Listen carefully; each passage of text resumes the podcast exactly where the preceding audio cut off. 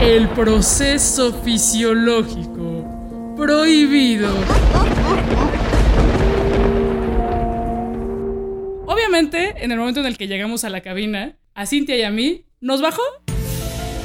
Porque ya se sabe que a las damitas se nos sincroniza el ciclo menstrual automáticamente. O sea, no importa nada más. Eso y la luna, ¿no? Siempre, La siempre, luna, siempre. La marea. La marea, si el estás calor. en el mar te baja. El calor. O si haces un coraje. Ah, sí, si tienes mucho trabajo, mucho estrés, se Te sabe, baja, ¿no? Por ejemplo, durante sí. las elecciones, que a todas les bajó. A Total, todas, a sí, a todas. todas. Hasta las que ya tenían menopausia. Les bajó. Sí. Hasta las que nunca les había bajado. Hasta los hombres les Sí. bajó. Sí, sí, sí pasó, ¿eh? Está registrado, ya, ya dijeron en la UNAM. Sí. Cuando tiembla también, ¿no? Así de, o se pueden predecir los temblores gracias a la Claro, menstruación. claro, claro, Y esta rosa. Pero roja. Pero Esta rosa roja. Los nombres más pendejos de la menstruación. Eh, la marea roja. o qué tal el estoy viajando con bandera comunista.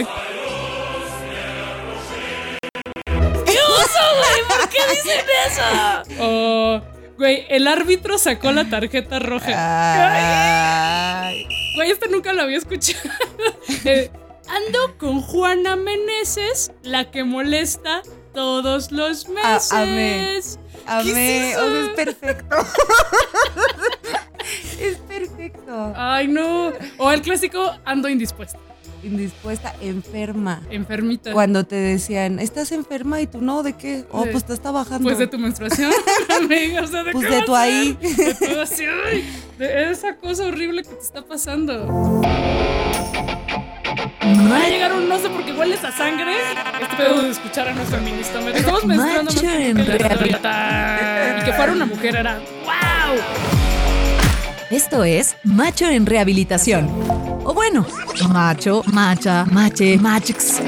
Lo escribimos con X porque todas las personas, independientemente de nuestro género, tenemos mucho que aprender y desaprender.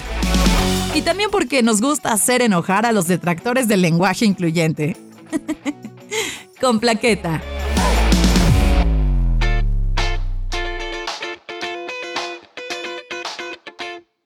Estoy con Cintia Ijar, que al igual que yo, tiene más de veintitantos años de experiencia menstruando. Menstruanding. Cintia es comediante, es pedagoga, una carrera que todavía no sabemos para qué sirve, ni ella misma. Es bailarina, es activista, es una chingona. Es la creadora de Nacho Progre, que le- un personaje al que le encantaría menstruar. Si no conocen a Nacho Progre, entren a nachoprogre.com, no, no es cierto. Búscanlo en Facebook, es un personaje horrible y que seguramente van a les vas a recordar a muchos mansplainers y vatos de izquierda horribles. A pesar de que en este podcast generalmente tenemos mega expertas, hoy no. hoy no, hoy no. Hoy vamos a hablar desde nuestra experiencia como personas que estudiaron carreras que no sirven para nada acerca de menstruación, pero sí queremos hablar de 10 cosas que posiblemente no sabías de la menstruación y que es muy imp- importante que sepas a pesar de que no menstrues. O sea, para pronto yo te- no termino de entender bien qué pedo con el ciclo. No, yo tampoco, no, amiga. no sentí es súper de área Amiga, 2. no, a ver, para quienes no estudiaron en prepa incorporada a la UNAM, hay cuatro áreas. Ajá. Porque esta es una referencia que hago todo el tiempo, Sí. dependiendo de la carrera que vas a estudiar. La uno es matemáticas, ¿no? Sí, bueno, ciencias matemáticas. exactas. Ajá. Dos químico-biológicas, tres es ciencias Ciencias sociales, ahí ya sociales. empieza, Uh. empieza lo chafa, ¿no? Sí. Y cuatro, Es cuando Es ya la te de los fuiste. pachecos. Ajá. Sí, ya te artes, friteaste. artes y humanidades. Nosotras somos de artes y humanidades. Ajá, amigos. sí, O sea, área no- 4. No estamos capacitadas para nada, pero aquí estamos deseando. Pero, uh, Pero, uh, aprendimos pero- a hablar mucho tiempo Y sin detenernos. Y expresarnos de forma sensible. Ajá, sí, sí. Pero bueno, vamos a empezar con este hermoso conteo. Uno. Una que me impresionó mucho fue el amiga darme cuenta de que Mm. casi todo lo que sabemos y entendemos de la menstruación viene de la publicidad. Y es que sí, a ver, ¿tú cuándo, cuándo fue la primera vez que supiste de menstruación? Ay, yo me acuerdo que, a ver, veía que había menstruación azul en la tele, ¿no? Partamos del hecho de que, ajá, sí, como por qué es azul. Luego, me acuerdo que en la primaria a todas les había bajado y a mí no. Ajá. Y yo, como quería llamar la atención desde, desde que era un feto, fingí que ya me había bajado, güey. Para pertenecer, lo que hacemos para sí, pertenecer. claro, porque yo decía, ¿por qué todas son como tan desarrolladas y yo no? Ajá. Y entonces salía del salón de la primaria de sexto con mi toalla así en la bolsa, pero enseñándola y caminaba por todo el pasillo así de, ya me bajó, güeyes, ya me bajó. Y luego ya pues me bajó hasta los 12 Ajá. y eso es lo único que recuerdo, que me puse muy contenta cuando por fin me bajó, pero no sabía, no tenía idea de nada. Pues no, no sabes nada. No sabes Sabes nada. que va a pasar. ¿Sabes Ya que es azul? en- eh, ah, sí, Ajá. claro. Que, que es azul. Y si no, hay algo mal, te estás muriendo. Claro, ¿no? Claro. No, pues claro. medio sabes, nosotras en nuestro privilegio urbano, Sí. clase media Ujú. O sea, a mí mi mamá sí me había contado, pero a partir de que vi, ¿qué es esto, mamá? Unas toallas, ¿no? Ajá, ¿Qué es esto? Y unos tampones, ¿qué es esto, mamá? Y ya me dijo, no, pues no me acuerdo cómo me lo explicó. Ajá. Pero realmente entender que era un proceso fisiológico o algo así fue en la primaria. Ujú. Llegaron un día a ponernos un video, pero solo a las niñas. Ajá. Y era ese famoso video como de los 60 de conocida marca de toallas sanitarias, Ajá, ajá. producido por Disney y que es súper heteronormado. y que no, güey, ¿a ti ¿Qué? no te lo pusieron? Lo siguen No. poniendo. Digo, esto fue en ¿Qué? los 80, 90, Ajá. pero tengo entendido que sigue ocurriendo. Una marca lleva un video producido en los 60. Quizá ya produjeron uno más chido, ¿no? Con un youtuber. ser. Ajá. ¿Qué pasó? Con Bárbara Mori. Con Aislinn Derbez. Ay, ojalá, güey. Pues sí sería un Sí, avance. Eh, y es así como. Eh, ahora eres niña. Te gustan las muñecas. Pronto lo cambiarás por otros intereses como los libros y te va a bajar a la verga. Y te va a doler. y te va a doler. No, y ahí como que sí, sí explicaban un poco el proceso fisiológico bien, como cien- ci- científico. Y al final terminaba con, todo esto sirve para que tengas bebés y te cases. Y ya, se casaba con un vato, ¿no? Wow. Pero bueno, la parte que sí era informativa, Ajá. que no te daban en la escuela, sí venía de una marca. Porque Claro. en general, y no solamente en México, en otros lados de, de este lado, en otros lados de este De lado este del lado. mundo, Ajá. y supongo que en otros lados del otro lado del mundo también, Bueno. Pues las marcas dijeron, güey, pues nos conviene agarrar a las Claro. morras desde chiquitas para crear apego de marca, no sé cómo se llama esa madre, porque a pesar de que soy de área 4, no, me- no me sé los términos de la publicidad. Ajá. Y ya. Entonces, lo que sabemos es por esos videos que al final son publicidad que fueron a llevarnos a la escuela y también por lo que está en la tele y en las revistas y en los medios y en, en el internet, Claro. que es la menstruación azul, Ajá. así el ajá. flujo azul. Eh, y también estas marcas crearon este pánico Sí. a la falta de higiene, ¿no? Claro. Y al dolor Ajá. que te puede, o sea, es como todo el paquete, porque es, te va a bajar, entonces necesitas la toalla, necesitas el coso para que te deje de doler y necesitas el jabón íntimo y necesitas así como una serie de cosas que en realidad como que es lo que estamos cuestionando, bueno, nuestra generación, ¿no? Ese mal viaje con el olor es totalmente inventado. Es eh, un miedo Sí. que desde los primeros anuncios de, de anuncios de publicidad, es que los primeros anuncios de productos de gestión de la menstruación era de, güey, si hueles, no mames. Sí. Es así el peor oso que te puede pasar y además te van a atacar los tiburones y los osos. los osos literalmente, no el oso de qué oso, sino va a llegar un oso porque hueles a sangre y Sí. a la verga ya. Así, Sí. bye. Y, y- y no sé si te acuerdas, pero para mí sí era un pánico de, güey, me van a oler así el güey que me gusta claro. de- del tercero C. Allá en otro pinche pasillo me va a oler Se y va a ya. Se va a dar cuenta. Oye, yo tuve una maestra de área 4, que es Guadalupe Sumano, que me Sí, hizo feminista Ah, no, y, o sea, uy, no, la... no es denuncia, es No, reconocimiento. es, wow, mi maestra, mi primera role model, así cabrón. Y ella una vez llegó a la clase y nos dijo como, ay, niñas, pues es que yo a, a veces veo que o sea, como que se tienen los brazos cruzados y luego se huelen la mano porque les gusta su olor a axila, ¿no? Y todos como que... y nos dijo, ¿qué hacen cuando se pinchan el dedo? O sea, cuando se están cosiendo, no sé, y se cortan el dedo y todos pues te lo chupas. Y dijo, ¿y por qué no prueban su sangre menstrual? Y eso fue como, claro, o sea, tú, yo lo cuento y la gente dice como, ay, guácala, no sé qué.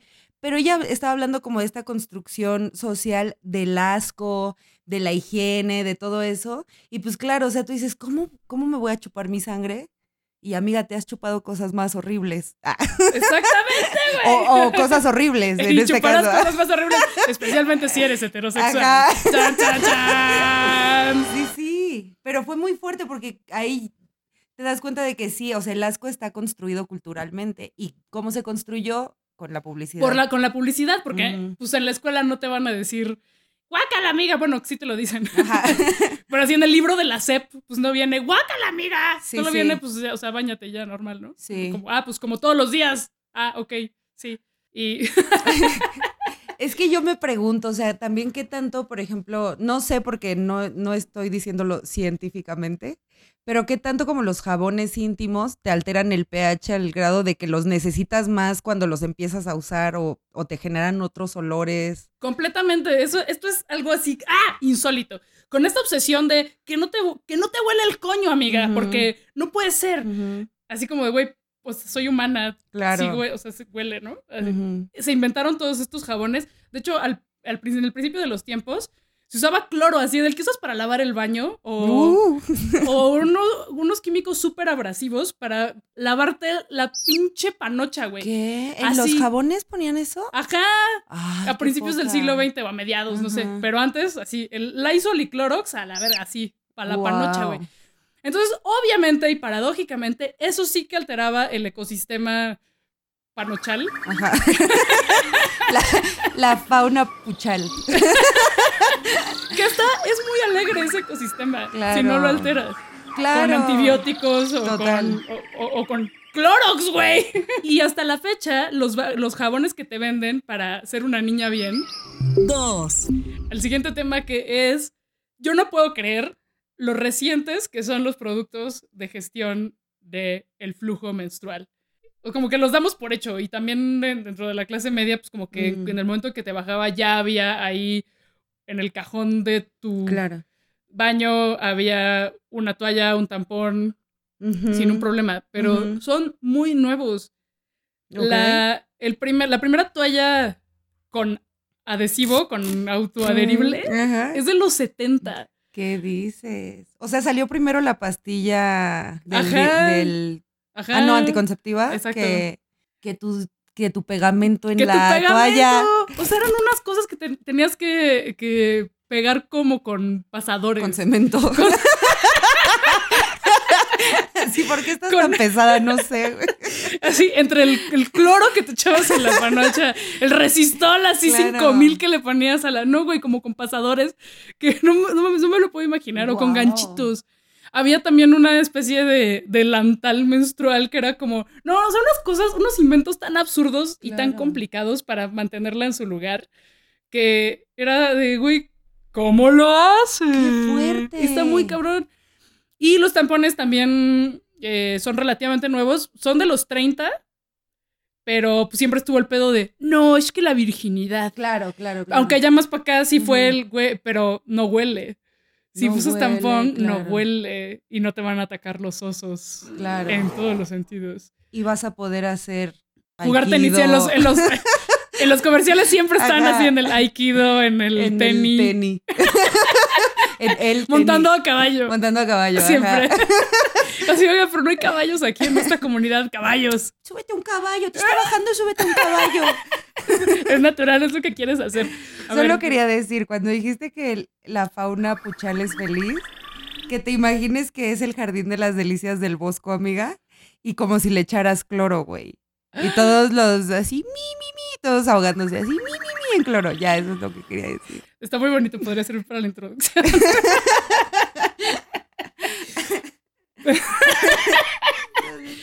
bueno, retomando el tema de los productos de gestión de la menstruación, sea, ahí como que empezó la guerra también publicitaria entre tampón, toalla, porque uno es, ah, pero podría atentar contra tu pureza y tu virginidad. Y como además, antes todo, bueno, y todavía todo lo, lo asociado con penetración era, oh, no, es pecado y porque te puede causar placer, así de, no, amigos, de hecho, es en el clítoris que está Claro. casi todo por fuera. Eh, No, no es agradable traer el, o sea, cuando te pones el tampón. Ajá, güey, No o es sea, como, que wow, ya me vine de los ajá, güey. o sea, es claramente concebido por vatos. Así de, güey. eh, Sí, sí. Hasta tiene forma de penecito el tampón, ¿no? ¿Verdad? Ay, qué pero, pero eso, o sea, ¿cómo lo harías tú en una estrella, güey? Pues yo haría una papaya. ¿Larga? Ajá. No, no sé qué haría, pero Cintia, ingeniera en tampones. ingeniería tamponil. No, no sé, pero sí tiene forma de penecito. Todo bien, todo bien. No, güey, yo respeto, ¿eh? Yo respeto las Yo formas respeto fálicas, lo que se quieran poner, respeto. amigas, pero... Y eh, a que no sabías que la copa menstrual es de Mm, 1930 también. Ah, Es de los 30. Ay, ¿qué Y no pegó. diciendo? Y no pegó, güey. Pues no, porque si te da miedo meterte un tampón, pues Un la vasito. copa. No. Y luego, creo que en los 70 otra vez, copa y así, y no pegó. ¿Pero no pegó. Ya había, güey. Ya había. Ay, no. Y ya tuvo su, su boom que conocemos ahora, ya hasta los 2000 Y 2000 tardíos. Claro, yo pensé que la habían inventado hace cinco años. No. 1930 y tantos. Guau. Ah. Oye, pero ¿qué? La bueno, ¿la inventó un hombre o una mujer? Me Ay, interesa saber no sé. eso. Fíjate que no sé. ¿Sabes qué? Los tampones sí los inventó una mujer. Ah. Y los cosía a mano. Ay, bebé. Y ya luego una transnacional compró la patente. Claro, Bueno, maldita todavía sea. supongo que todavía no era transnacional, pero ahora sí ya lo es. Gracias a eso. Gracias a que compró. Ah, Los pero sí, sí los inventó una chava. Wow. Claro. Ay, me encantaría traer el dato. Qué chafa, plaqueta. ¿Por qué no hiciste tu investigación? Pero esto es solo una, invis- una invitación a que googleen. A que lo. Let me Google that for you. Y la copa menstrual sí que cambia tu relación con el flujo. O sea, ahí como que te super amiga das cuenta de lo que decía Sí. tu maestra, que no es algo asqueroso, que no es algo antihigiénico, que no Sí. está envenenada y todos estos mitos que se han pasado desde tiempos de los romanos, Plinio el Viejo que decía, no, las mujeres menstruantes no se pueden acercar a las cosechas porque se arruinan y hacen que tiemble y hacen que los perros se vuelvan locos. Esto es real, decía, hacen que los Sí. perros se vuelvan El locos. mezcal todavía no te. Hay lugares donde no puedes acercarte a donde están haciendo el mezcal, ¿no? No sé. Bueno, a mí me dijeron. Alguien, que- alguien Dice- muy borracho que estaba vendiéndome mezcal. Tampoco sé si es un dato. No, pero claro, súper lo creo. Sí, pero también te das cuenta de que no te baja tanto como tú creías, ¿no? Ajá. O sea, de que es así como mi, así ves la copita y dices, ¡ay, qué bonita sangrita! Ajá. Me la voy a tomar. Ah. o sea, sí es menos de un caballito de sangrita. Ajá. Es súper Es poquito. súper poquito. Y con las toallas sientes que es como, wow, me estoy desangrando. Ajá. 100 fetos ingenieros están aquí. Y como es hiper, ultra, mega absorbente. Está muy raro. Está horrible. Está muy horrible, sí. Sí. Amigas que nos están escuchando, por favor, eh, denle una oportunidad a la copa. Está bien chida. Sí. Sí. Sí, la verdad es que te cambia la vida. Parecemos una secta. Sí, es una secta, La, la, verdad es que de sí, la sí copa. somos una secta. Sí. Eh, sí, no se los queríamos decir, pero venimos a predicar. De hecho, ¿cómo se llama este que patrocina a todas las feministas? ¿Soros? De hecho, Soros inventó la copa, ¿no es cierto? Eso fue un intento de chiste, no vayan a creer que estamos dando información falsa. 3. Otra cosa que me parece muy sorprendente es que no es normal que duela tanto. Claro. O sea, un poquito sí, pero así, ya muy gacho, no. Y como que nadie nos cree cuando nos duele muchísimo, Claro. empezando por les médiques, Ajá. y eso es gravísimo, Sí. porque mucho dolor puede ser indicador de una condición subyacente grave que puede tener otras consecuencias, como endometriosis o el mioma ingeniero. Ajá. Yo tengo muchos miomas ingenieros. Yo Un también. saludo a mis miomas. ¡Uh! El, el, cuando te dicen que tienes poliquístico, A ovario que yo, poliquístico. ah, que yo siempre digo que es ovario perverso polimorfo, porque nunca me acuerdo del nombre. Ya, solo quería decir eso. Solo quería decir Mi ovario chiste. poliquístico, perverso polimorfo. Y ya. Sí, pero pues nunca, o sea, como que ni tú sabes como cuál es el rango de dolor Ajá. como común, ¿no? Y entonces cuando te duele muchísimo crees que porque así es, porque así tiene que ser y, y, y- y esto, nadie te cree. Exacto. Así. Sí. Sí. Eh, pues sí, entonces aquí la recomendación es ir con le medique, pero con alguien que sí les crea sus síntomas y que se los tome en serio. Eh, porque, pues no, no está chido estar lidiando con menstruaciones hiperdolorosas, con... El nombre científico y oficial es dismenorrea incapacitante. Cuando ya te doblas de dolor, cuando realmente afecta tu día a día de tus días, Ajá. es que no, güey, ya tienes que tomar Está cartas cañón. en el asunto. Em, y ya, esto es muy importante, por favor, métanse en la cabeza. Que Met- también- métanselo en la cabeza. No es normal que duela. no es normal que duela y también es como, bueno, yo no sé, a mí lo que me pasa es que hay meses en los que como que mi cuerpo me dice no, o sea, tienes que descansar, ¿no? Y esa es la parte que como que siento que la menstruación a veces te puede como reflejar, o sea, este mes comiste mal, dormiste mal. Entonces es como, ¿sabes? O sea, como que tu cuerpo te dice, ¿sabes qué? Hasta aquí ya me tienes hasta la madre y descansa. Pero también, o sea, como estas cosas de, de mitigar el dolor con medicina, o sea, todo bien, pero sí creo que tienen que ver con esta cosa de no escuchar nuestro cuerpo, de no creernos a nosotras mismas ciertos síntomas. Entonces siento que también es como parte de esta estrategia global de la menstruación, ¿no? De que te baja y entonces te quitas el olor, te quitas el dolor, te, te quitas la existencia y sigues como produciendo en el neoliberalismo, ¿qué? Amigos, no sé si se dieron cuenta, pero Cintia y yo somos chairas. La reina roja. La menstruación es comunista, ¿qué? Somos chairas, pero a mí sí me gusta mucho la ciencia. La ciencia, sí. Pero también creo que este pedo de escuchar a nuestro cuerpo, por más chairo que se escuche, sí es importante. Es very importante. Ajá. Sí. Eh, porque, claro, en el capitalismo quieren que seamos igual de productivas y productivos todos los días. Y Ujú. que exista cualquier tipo de fluctuación o de ciclo o de variación en nuestro día a día está mal. Entonces hay que suprimirlo como del lugar. Eh, pues por eso sí está chido voltear tantito al pachamamismo y decir, no, pues... Tómatela tranquila, garnala. diciendo tu cuerpo.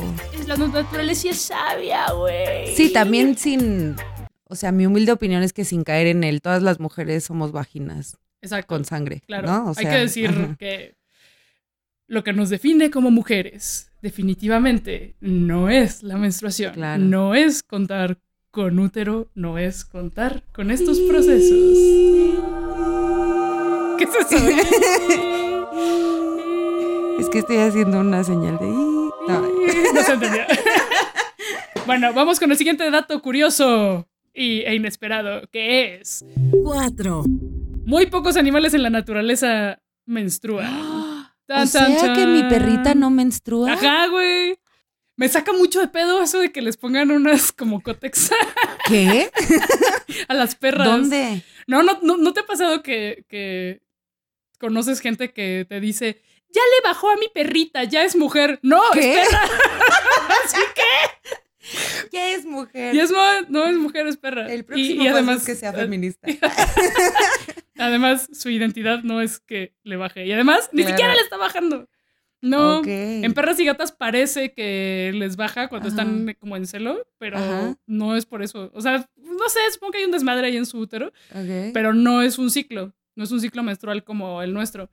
Esto solo existe en algunos primates, en las murciélagas y en algunas musarañas. ¡Ay!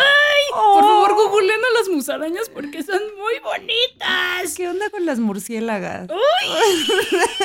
¡Qué bonitas. Oigan, sigan a las cuentas de murciélagas en, y murciélagos en Instagram. Ay, qué lindo. Son unos animales Son muy hermosos. bonitos, sí. Así de, vaya, Plaqueta, tienes un podcast para hablar de animalitos de Instagram. Eso no. Eso no estaba en tu contrato. Que menstruan, animalitos que menstruan. 5. A ver, ¿tú qué crees? Ujú. ¿Que se sincroniza el ciclo menstrual o no? Pues fíjate, Mira, En- te voy a decir. en mis observaciones científicas me ha pasado que estoy conviviendo con amigas, bailando, y sí, a todas nos baja, o sea, de que de ensayos y así. Pero luego he tenido, por ejemplo, viví con una chava y nunca se nos sincronizó.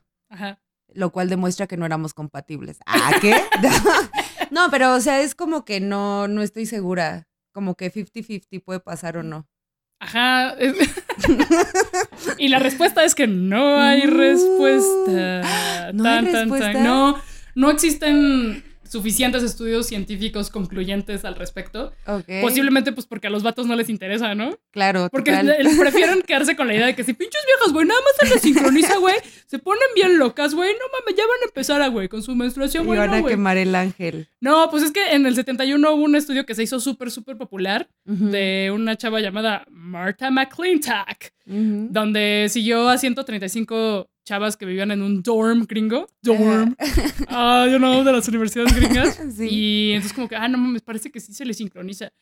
Pero pues es muy absurdo porque dura diferente en cada mujer. Entonces Claro. aunque a todas se le sincronice un mes, al siguiente pues una le baja a los 23 días, a la otra a los 24, a los Claro. 25, a los 30. Entonces así de, no, amiga. O sea, ¿cómo va a pasar? A ver, no me salen las Wow. cuentas, no me salen las Claro, cuentas. no. Si no, pues no, no, no. No. O sea, la que esté embarazada, pues también abortaría, ¿no? Porque le bajaría con sus amigas. Met- Ay, luego, luego métodos para abortar. sí, júntate Luego, con, con luego. 100 amigas. Vete a vivir con 100 amigas. Pues Y a así lo abortas, mejor y así abortas. Otros factores como si son de la misma corriente feminista, si se sincronizan y si Ajá. no, no. Sí, Ah, no, no. Es para. Eh, o qué tan feminista eres. Claro, Sacas el feministómetro a ver qué tanto te está bajando y cuándo. 6. Bueno, otra es que nunca hemos menstruado como ahora en la historia. Lo, ¿Qué lo dije todo mal. Así que, ¿cómo? Estamos menstruando más que nunca en la historia. ¡Lo sabía, pinches viejas! Wow. Porque, pues básicamente porque ahora no nos morimos a los 30 años Ah, de peste, ok, güey. ok. Ok. Es un motivo, ¿no? Porque gracias a los antibióticos no nos morimos, entonces ya vivimos más. Y no estamos pariendo tantas Exacto. veces en el año. Ah, Claro, estabas pariendo mucho y estabas lactando eh, y luego otra vez. Entonces, Sí, sí, esa, sí. la menorrea venía, que es cuando te deja de bajar, venía de que, ah, pues estás embarazada. Órale. Y claro. ahora no. Uh. Y además nos baja antes, se cree que es por, la, por los cambios en la nutrición y que ahora Claro. comemos mejor. ¿O no? ¿O no? ¿O no? Pues esto que te... des- Bueno, no sé si te dijeron en la primaria como... A las niñas ya les baja bien temprano por las hormonas del pollo. Un mito clásico, güey. Ajá. Ajá. O que te decían, en Cuba les baja a los nueve años porque el pollo tiene hormonas. ¿Y tú qué? Y también hay unos señores que dicen que por el calor.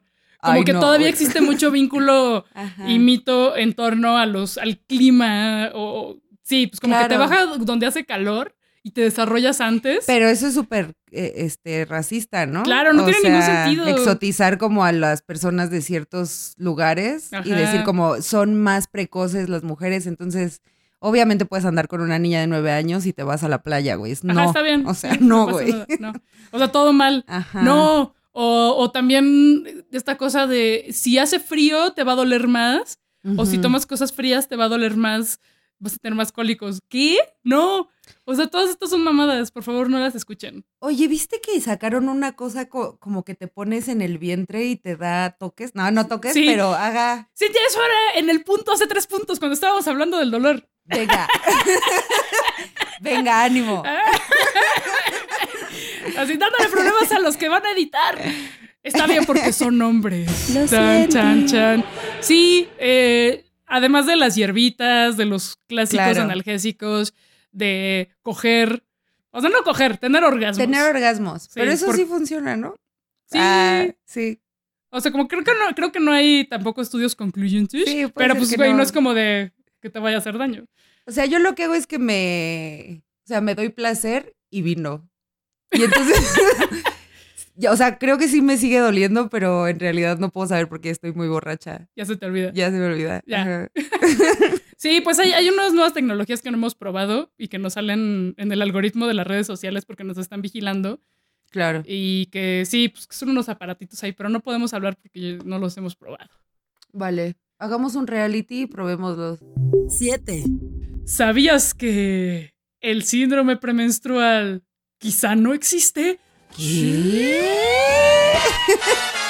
¿Neta? Como, ajá, como cuando ya no se tomaron en serio la histeria como enfermedad, Ah, no más. eh, crearon el síndrome premenstrual. ¿Casualidad? No lo creo. Pero no existe una definición clínica ni una explicación científica al síndrome premenstrual. Muchos coincidimos en que sí hay ciertos síntomas y ciertas condiciones y que sí nos pasan cosas antes de que nos baje, pero no hay un consenso y no hay una forma absoluta ni una respuesta a qué es eso. Y el gran problema es que por un lado se usa para estigmatizar, Claro. pinches viejas locas, no Te va a mames, bajar. ya le va a bajar, ya se hinchó. Eh, y sí, sí me hinché. La verdad es que sí me hinché. y por otro, es que en, en este mundo occidental, capitalista, neoliberal de control, también es como una ventana en la que podemos hacer lo que queramos, ¿no? O sea, como que tenemos la, permis la autopermisividad de, Exacto. güey, pues ya.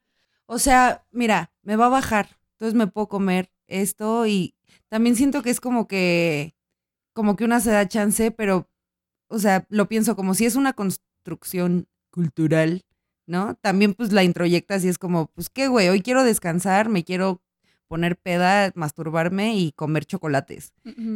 Ajá, ¿Sí, no? Exacto, y que en otro momento dices, no, porque tengo que ser productiva, porque tengo que cumplir con todos estos imposiciones de ser la mujer perfecta eh, en todos los sentidos, y entonces no me puedo dar ese chance claro. de comer carbohidratos y de masturbarme y de relajarme y de llorar viendo una comedia romántica. Y de escribir, también como que a veces dices, ay, es que me va a bajar, entonces cuando me baja me pongo más creativa, ¿no? O sea, como que también te das esos permisos. Aunque también se cree que sí hay altos niveles de creatividad. Yo, pienso, yo pienso que y de, sí. de cierta energía, que después si tienes cólicos horribles te tumba, pero al mismo tiempo tienes mucha energía. Qué contradicción, damitas, pónganse de acuerdo. Somos unas, unos, ay, ya no sé. Qué. Pinche vieja, güey, seguro te está bajando por eso, güey. Estás tan. Somos unos seres complejos, pero luego no supe qué hacer. Bueno, una última, una última que me parece muy importante. 8. Y es que. ta, ta, ta, ta, ta, tan.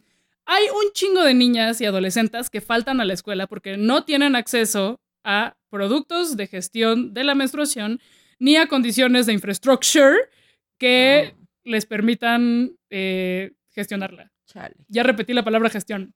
Bien. Bien, no importa.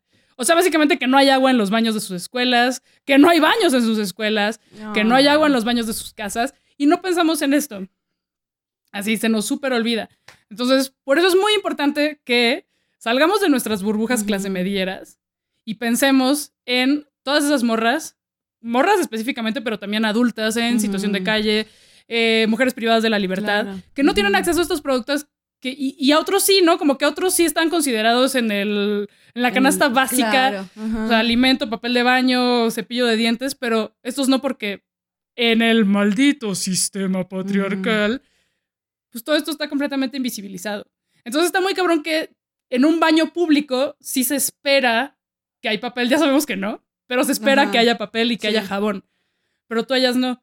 Eh, entonces tenemos que impulsar políticas públicas para que todas estas personas menstruantes tengan acceso a que su toalla, que su tampón, que su toalla chaira reutilizable, que están bien bonitas porque tienen unos diseños así de Ay, son ¡ay, bien bonitos! hermosas. Son muy hermosas. O que su copa menstrual. Ujú, ujú. Y a información científica libre de prejuicios para utilizarlas correctamente.